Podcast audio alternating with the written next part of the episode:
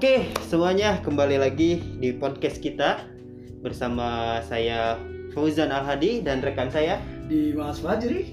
Oke, pada malam hari ini kita akan membahas sesuatu yang eh, lumrah di kalangan masyarakat atau rekan-rekan di sekitar kita, yaitu tentang bodoh amat. Jadi kita akan ambil tema pada malam hari ini yaitu dengan apa ya? Menyebutkan dengan serius nih bodoh amat. Jadi seperti itu. Ya enggak?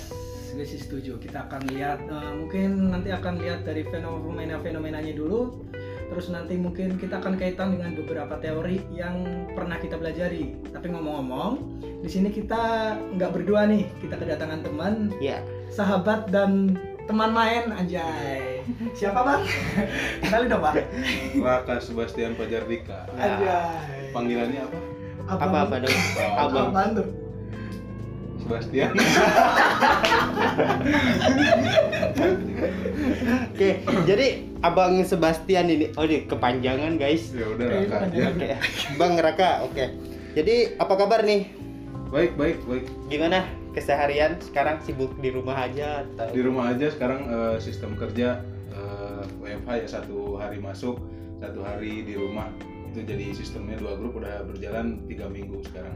Oke. Tapi gejala depresi nggak nyampe kan? Enggak. Alhamdulillah. Sama. Ya kadang banyak sekali yang merasakan kejenuhan gitu ya di tengah Pasti, pandemi pasti. ini gitu.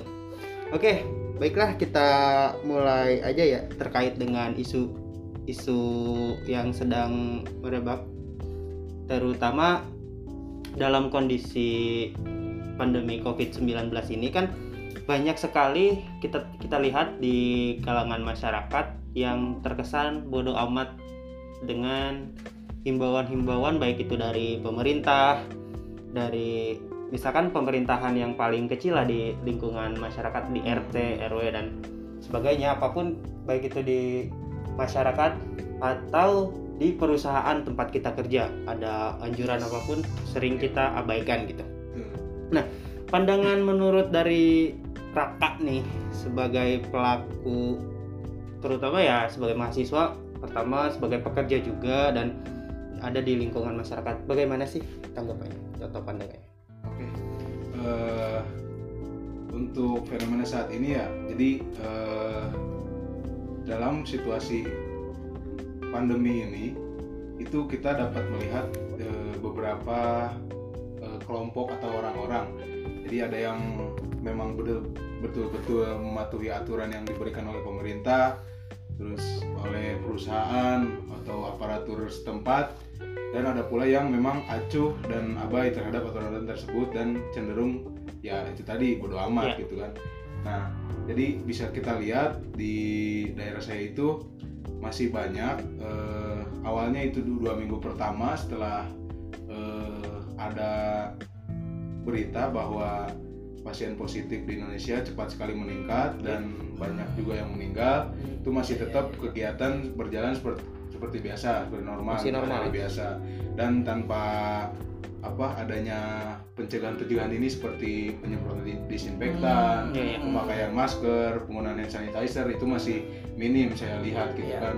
Tapi untuk di perusahaan saya sendiri itu sudah diberlakukan semenjak eh, wabah Covid ini sudah eh, merebak di luar negeri. Jadi sebelum di Indonesia ada kasus eh, dua orang pertama yang positif diumumkan oleh Ah. pemerintah kita, kita sudah melakukan tindakan preventif seperti eh, penggunaan hand sanitizer, terus penggunaan masker dan eh, pemberian apa yang pertama itu kan social distancing yang sekarang diganti menjadi Social kayak physical. physical dis- distancing gitu. Nah untuk sekarang juga sampai sekarang di perusahaan saya sudah sudah berlaku dan eh, alhamdulillah semua member dari perusahaan kita mematuhi aturan-aturan tersebut. Jadi sampai sekarang pun dibagikan hand sanitizer di jemputan, shuttle dan pembagian masker kain secara berkala gitu. Oke, kalau kita lihat kan sebenarnya kalau di perusahaan Bang Raka ini eh, udah bagus ya penanganannya gitu Iya. dibanding dengan beberapa perusahaan yang emang masih tetap melakukan eh, kayak apa sih W works apa sih namanya? Work from home. WFH. Uh, itu juga belum tentu semuanya. Yap. Nah, sedangkan terus kayak physical distancing juga belum tentu uh, penerapan di semuanya. Iya. Nah, dari perusahaan-perusahaan yang emang udah termasuk ke apa sih udah terikat pemerintah, udah ada aturan pemerintah aja masih kita lihat ada kata-kata bodoh amat gitu. Seolah kita lihat itu bodoh amat gitu. Hmm. Sedangkan apalagi kalau kita lihat di kalangan masyarakat atau lingkungan kita juga kita melihat kayak orang itu benar-benar kayak yang mulai abai nih. Udah mulai nggak peduli, bahkan Iya. ada anjuran dari pemerintah Iya. sekedar pakai masker aja kayak apaan sih lah, bodoh amat. Iya. Tau, tau gua sehat ini Ah. gitu kan. Nah sebenarnya yang bakal kita tanya di sini justru gini, apakah emang benar-benar orang-orang begini, orang-orang dengan yang sering mengatakan bodoh amat, apakah emang benar-benar bodoh amat, atau ada hal-hal lain di luar itu gitu? Kira-kira gimana pandangan dari teman-teman di sini? Kalau dari gue ya, jadi untuk orang-orang yang bodoh amat sendiri itu biasanya awalnya itu ya karena dia itu belum punya empati atau belum pernah merasakan gitu, baik dia sendiri ataupun orang-orang di sekitarnya gitu. Jadi eh, orang-orang di sekitarnya nggak ada yang terdampak, terus dia merasa baik-baik aja, dia merasa fine-fine aja, dan itu membuat dia ya gue kan sehat gitu. Di sini kan nggak ada yang kena gitu. Dan gue udah apa melakukan misalnya olahraga rutin atau atau misalnya eh, menjaga jarak dan itu ternyata nggak cukup kan. Nggak Hmm. cukup. Dan sebetulnya eh, dari situ kita sudah bisa eh, sedikit bisa melakukan penilaian bahwa seseorang eh, bertindak bodoh amat karena dia belum belum merasakan gitu belum Iya. belum punya empati gitu belum punya iya, iya. empati itu belum dapet dia gitu karena dia belum merasakan sendiri Dan berasa oh itu yang kasus-kasus terjadi yang terjadi itu jauh dari jauh lingkungan kita betul, gitu. Jadi ah, mereka merasanya tuh begitu. iya dan kan kalau misalnya apa melihat dari daerah pun kan eh, sebetulnya untuk Karawang sendiri kan eh, selang beberapa minggu setelah eh, pasien positif Depok lalu Jakarta Jadi mulai ramai itu ketika orang nomor satu di Karawang yaitu Bupati oh, iya iya. iya. terkena positif bahwa sudah difonis bahwa ia positif eh, terkena COVID-19 gitu. Oh yang sampai itu ya batuk di, Di waktu ya ah, saat eh, memimpin rapat di Pemda itu. sampai digantiin sama siapa itu? Ah, ah, Wakilnya gitu. atau siapa? Kurang paham sih. Iya, jadi eh, untuk bodo amat sendiri ya awalnya dari situ, lalu ada juga faktor-faktor lain nih, misalnya lingkungan juga nih. Ketika misalnya di dalam satu lingkungan, di dalam satu lingkungan itu emang sudah aware terhadap COVID-19 ini. Nah, itu akan mempengaruhi dia juga. Jadi eh, ada faktor eksternal yang mempengaruhi seseorang dapat bertindak bodoh amat atau tidak. Jadi ketika eh, di sekarang di daerah rumah saya itu sudah mulai diterapkan pembatasan sosial. Jadi setiap orang yang masuk eh, maupun keluar itu dicek suhu, terus yang masuk itu disemprot disinfek disinfektan gitu. Nah. Terkait penyemprotan desinfektan sendiri kan sekarang eh, banyak pro kontranya apalagi Iya. soal yang sudah disemprotkan ke, da- Mm. ke tubuh kan itu juga berbahaya Iya. untuk kulit juga. Ya. Nah sekarang eh, apa antisipasi selain itu di di lingkungan-lingkungan sekitar seperti apa sih? Kalau antisipasi ya mungkin eh, secara gar- garis besar ya mungkin seperti pengecekan suhu, terus eh, penyemprotan disinfektan ke, ke daerah-daerah. Jadi bukan ke orang ya, Iya. jadi ke misalnya yang naik motor kah atau mobil kah benda-bendanya, jadi nggak langsung ke orangnya. Terus ada satu minggu sekali itu keliling menggunakan eh, mobil colt gitu ya, mobil colt itu keliling satu kom- per komplek disemprot gitu Ya. jadi area-area lingkungan itu disemprot oleh di, cairan disinfektan Oke. Nah, sebenarnya berarti kalau kita lihat itu eh, penanganan di daerah kita yaitu eh, di Karawang sebenarnya udah sesuai banget dengan aturan pemerintah. Yang itu juga eh, kalau kita lihat juga sebenarnya tujuannya baik. Tapi karena tapi ketika kita lihat lagi ini kayak eh, semakin jauh ke sini seolah itu benar-benar orang itu kayak yang udah nggak peduli karena hal-hal yang tadi kayak abang Raka bilang ada bahwa ada nih hal-hal di luar eh, di luar diri dia atau faktor-faktor eksternal dia yang akhirnya mempengaruhi diri dia untuk orang yang lain aja bodoh amat terus Nah, ya udah gue juga bodoh amat nih gitu. Iya, itu betul. Jadi kalau kita bisa simpulkan dari tadi bahasan itu dan kalau boleh kita kaitkan juga dengan materi eh, ini berarti ada kaitannya sama teori yang namanya locus of control gitu ya. Iya, betul. Nah, itu menurut Abang gimana nih?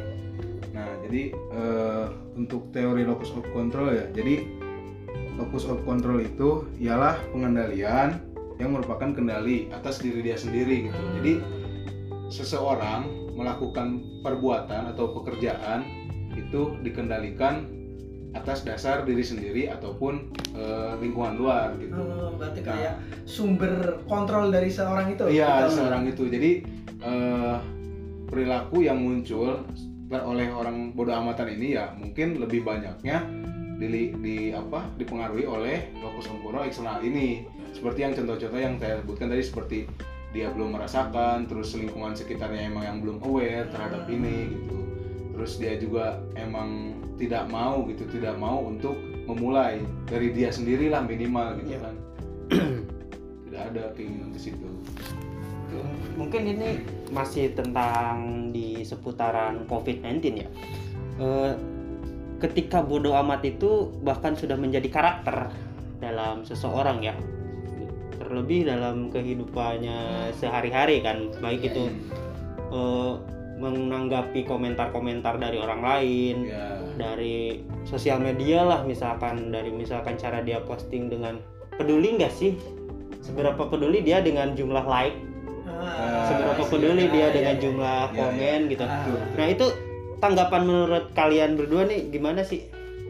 Eh, mungkin dibanding gue bakal ngekomenin orang lain gue bakal lihat diri gue sendiri gitu ketika gue upload gue bilang bodoh amat gitu apalagi gue yang katanya bodoh amat bodoh amat gitu sebenarnya nggak sampai benar-benar bodoh amat atau bahkan nutup post apa nutup kuping denger omongan orang bahkan sebenarnya gue lebih cenderung eh, kalau boleh dikaitin lagi ke locus of control ya locus of control gue lebih kecenderung ke yang eksternal dibanding internalnya gitu walaupun ada sisi internalnya teman kalau dibanding kuat lebih kuatnya gue bilang bakal lebih kuat ke eksternalnya Eksternal. gitu jadi komenan orang jumlah like terus hal-hal berkaitan dengan postingan mungkin karena kita lagi bahas di sosial media berpengaruh sih untuk postingan ke depannya gitu.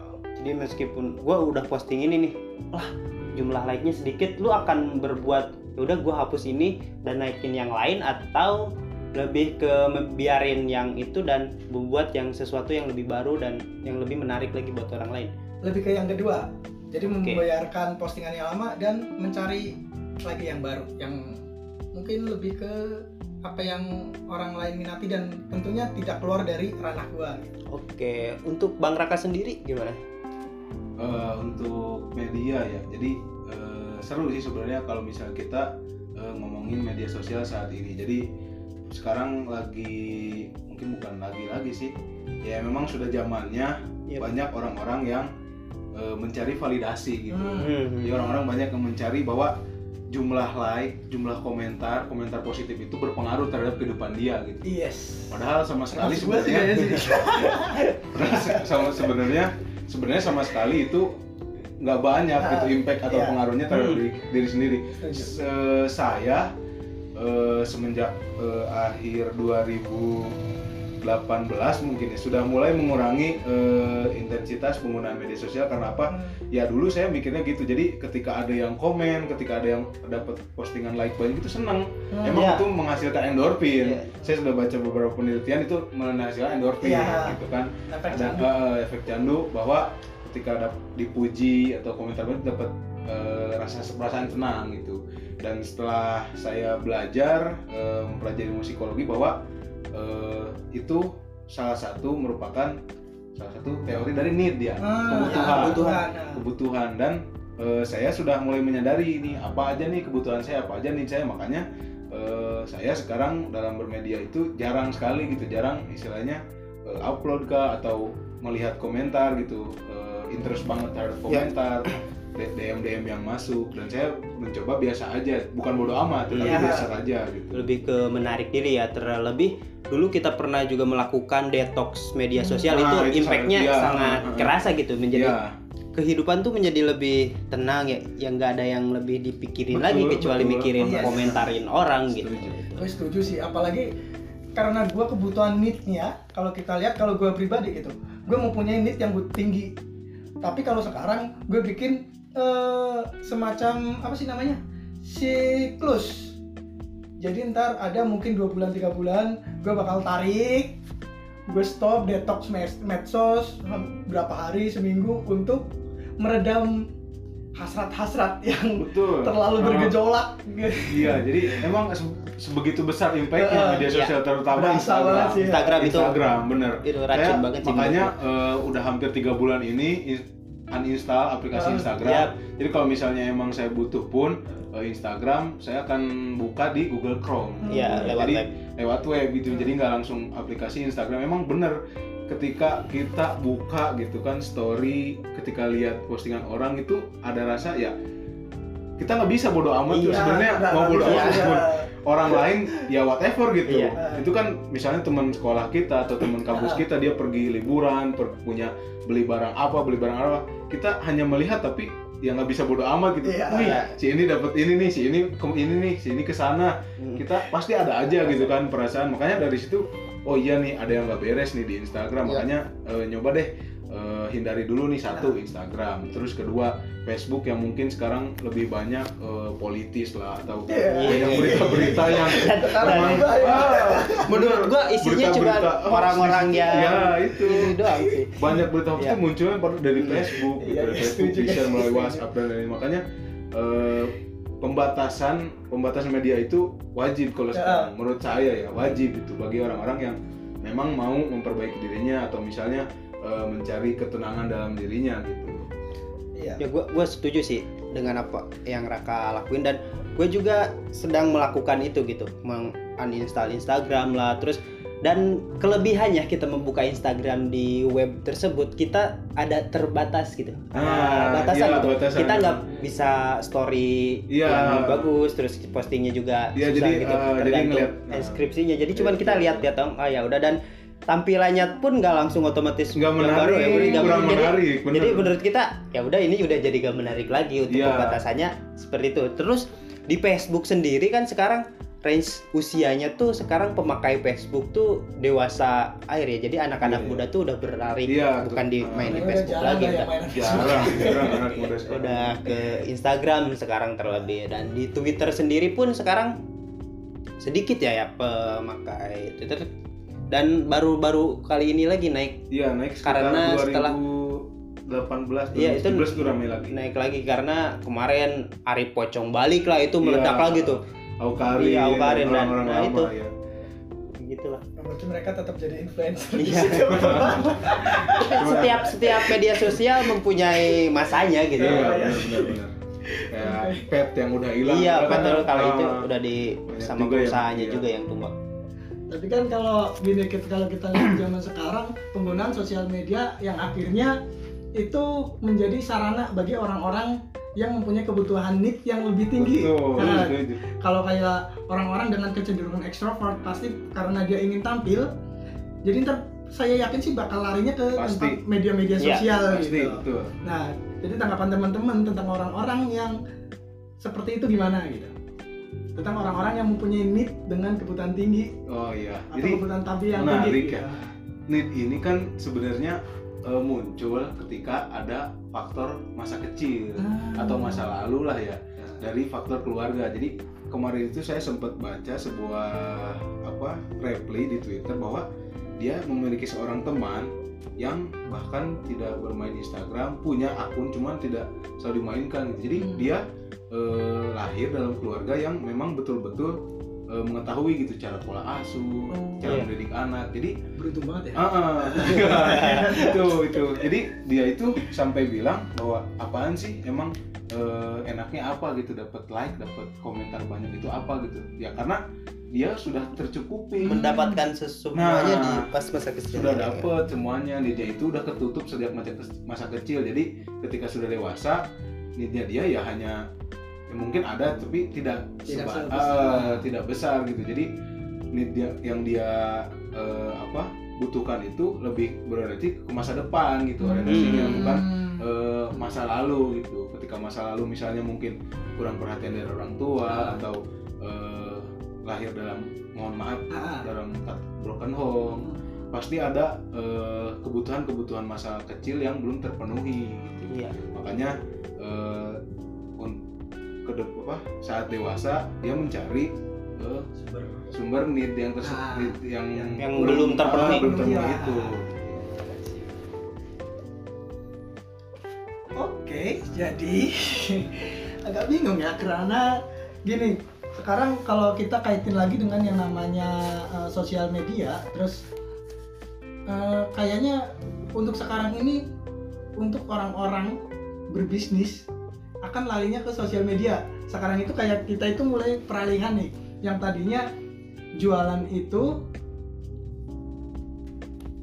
sistemnya adalah sekitar di eh, toko-toko. Orang-orang, toko-toko. Ah, ke toko sekarang akan lari ke kayak dunia-dunia sosial Ya. maksudnya media sosial Iya, terus iya. akun-akun akun-akun apa sih ya media-media penjualan e-commerce ya Eh, yang akhirnya orang-orang itu main itu memanfaatkan nih orang yang emang punya follower banyak atau disebut juga sebagai influencer akhirnya punya iya iya iya punya ladang sendiri dan ini juga bisnis loh kalau Iya, kita iya, lihat iya. loh Kayak tapi Jadi, kan sebenarnya uh, penggunaan itu akan lihat sisi baik dan buruknya adalah dari uh, masing-masing individunya itu. Betul. Ya, men- menarik sih ini. Terutama untuk hal orang-orang menjadi persona setiap persona itu menjadi Hmm. jualan gitu terlebih di situasi seperti ini kita nggak bisa berdekatan langsung berinteraksi langsung dengan orang dan semua orang menjadi penjual gitu dan, Iya. dan terlebih kita ketika kita lihat story WA kita Ya. atau story apa apa apa jualan apa apa jualan nah Hmm. itu di situ kita juga nggak bisa bodoh amat gitu karena sewaktu-waktu kita pun akan melakukan hal seperti itu di Betul. satu kondisi gitu. Iya. Jadi eh, konteks bodoh amat ini tuh sebetulnya bagus, bagus bodoh amat cuman untuk beberapa hal. gitu. Iya. Jadi eh, nggak ya, yang apa? Yang bagus itu ketika bisa menempatkan bodoh amat itu dalam eh, posisinya, Posisinya. posisinya Ah. gitu. Ya, Jadi ketika kita misalnya bodoh amat terhadap eh, komentar-komentar negatif gitu, bodoh amat terhadap omongan-omongan orang lain, itu bagus. Tapi eh, jangan betul-betul denial atau misalnya eh, menghindar gitu terhadap komentar-komentar tersebut. Jadi ketika misalnya kita melihat nih, oh saya dapat komentar jelek, saya dapat eh, apa reply yang Hmm. tidak mengenakan bagi saya, tapi itu jadikan motivasi gitu jadi untuk perbaiki apa nih yang salah gitu jadi kita bukan malah misalnya menghindar atau melawan balik gitu tingkat egoisnya juga harus bisa dikurangin ya. ter- harus bisa dikontrol gitu Oke, setuju banget sih dari obrolan kita tadi. Berarti bahwa bodoh amat itu kita bilang salah ya enggak. Ya enggak. Iya. Kita membetulkan ya enggak enggak, gitu. iya. Nah, Jadi tak segala berarti kita balikin lagi bodoh amat itu akan bakal jadi bermanfaat ketika sesuai dengan porsi, porsi, Porsi. dengan porsinya. Iya. Ya ya ya. Oke, mungkin cukup di sini aja Iya karena kita udah panjang juga kayaknya. panjang juga, meskipun ya semoga ada isinya gitu di Semoga setiap ada obrolan ya kita. Pada kesempatan kali ini ya ten- terkait dengan bodoh amat tentang itu kebutuhan kita ataukah yang harus kita hindari atau kurangi gitu terkait itu dengan kontrol kita apakah kita dikontrol oleh orang lain atau kita yang mengontrolnya diri sendiri gitu. Oke, mungkin terima kasih untuk Bang Raka atas kesempatan ngobrolnya pada Sama-sama. malam hari Bisa. ini. Lanjut. Ya, semoga kita bisa bertemu lagi dengan teman-teman yang lain dan membahas sesuatu yang memang sangat menarik tentunya. Oke, eh, cukup sekian saja untuk pada materi atau apa ya Pembahasan. pembahasan kita Pembahasan kali pada kesempatan kali ini episode kedua tentunya. Iya iya iya iya. Oke, saya Fauzan Alhadi pamit undur diri dan rekan saya Di Mas Fajri. dan juga tamu kita Raka Sebastian Sampai ketemu lagi di acara bincang eh bincang tukar pandang. Lanjut. Terima kasih. Bye bye. Kacau, kacau.